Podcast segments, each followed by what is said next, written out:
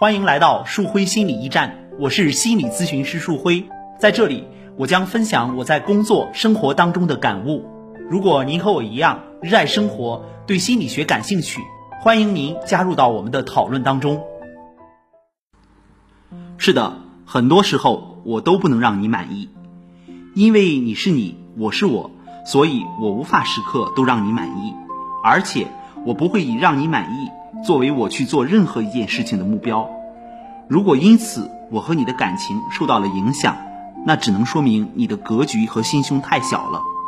当一个人真正意识到了这样的一个真相之后，他才有可能真正生活的自在一些。很多刚入行的心理咨询师喜欢做青少年心理咨询，我也听很多人在不同的场合讲过，青少年心理咨询很有市场，殊不知。青少年心理咨询之所以很有市场，一方面是因为现在出问题的孩子越来越多，另一方面则是因为真正做得了青少年心理咨询的咨询师很少。其实，青少年的心理咨询并不像大家想象的那么好做。众所周知，心理咨询不像其他的服务行业一样，你交了费来找我做咨询，我就尽量让你满意，因为你是我的顾客，所以。我要拿出对待上帝的劲头和态度来对待你。没错，心理咨询是一个服务行业，可是作为咨询师，经常会昧着良心干一些吃里扒外的事儿。来为孩子交钱做咨询的是父母，可是我们咨询师需要解决的是孩子的问题。这时候，咨询师就要有一个清晰的设置，要让你的客户知道，虽然你收的是他的钱，但是。你要和他的孩子在一起工作，而且这个工作的效果并不是由他们来打分的，而是他们的孩子。为了让孩子可以真正的实现成长与改变，作为咨询师，你会不择手段，甚至不惜得罪他们。这里的他们当然指的是孩子的父母。在我的工作中，为了让青少年的父母可以明白这一点，我经常会做很多尝试。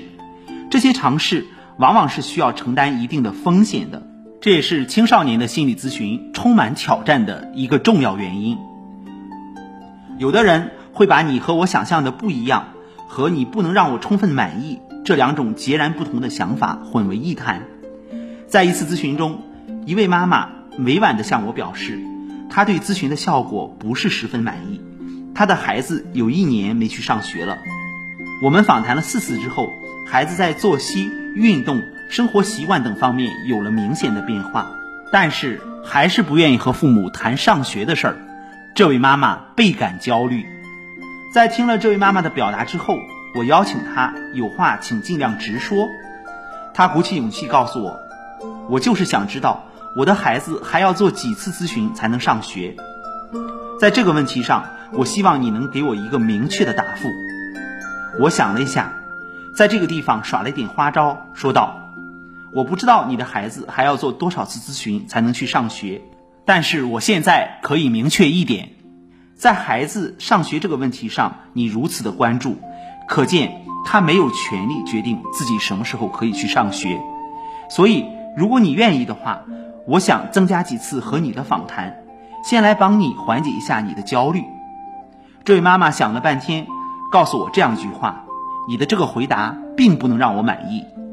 我想，此时如果你是一位心理咨询师，面对一位如此强势的妈妈，可能内心已经充满了很多难以抑制的冲动。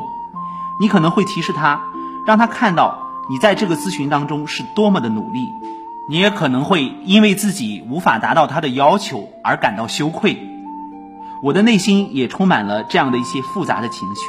最后，我把它们都化作了一句话：是的。我想很多时候我都不能令你满意，但是我会尽力做好我的工作。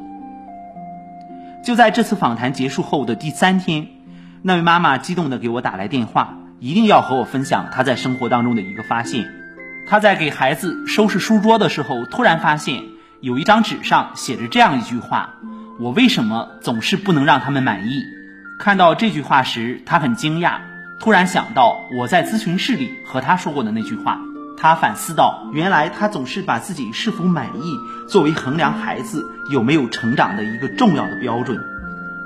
这种状态不但深深地影响了他和孩子的关系，更重要的是影响了孩子的学习兴趣。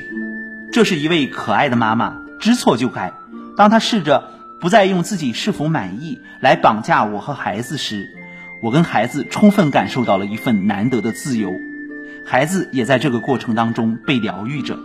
我想在生活当中，你的爱人和孩子可能很多时候都无法令你满意，但是他们不是故意的。至少最开始出现这种情况时，他们肯定不是故意的。当我们想在一段关系当中真正获得成长时，我们首先要尝试的就是，不要总用自己是否满意来衡量你和一个人的关系。这就是树辉今天要跟大家分享的这则内容。我们生活当中，在很多时候都不能令别人满意，同样的，别人也不能令我们时刻都满意。但是，这并不影响我们跟其他人去建立关系，尤其是你的爱人和孩子。不知道你对今天的分享有什么样的感受呢？欢迎你加我们的微信幺五五八八八六九二八九，或者关注微信公众号“树辉心理驿站”，来发表你的高见。只要你热爱生活，喜欢心理学，都可以和我们进行真诚的交流。我们为期一年的成为心理咨询师培训课程也正在火热的报名当中，也期待着能够和你在课程当中相遇。我是心理咨询师督导师树辉，我在山东济南等着你。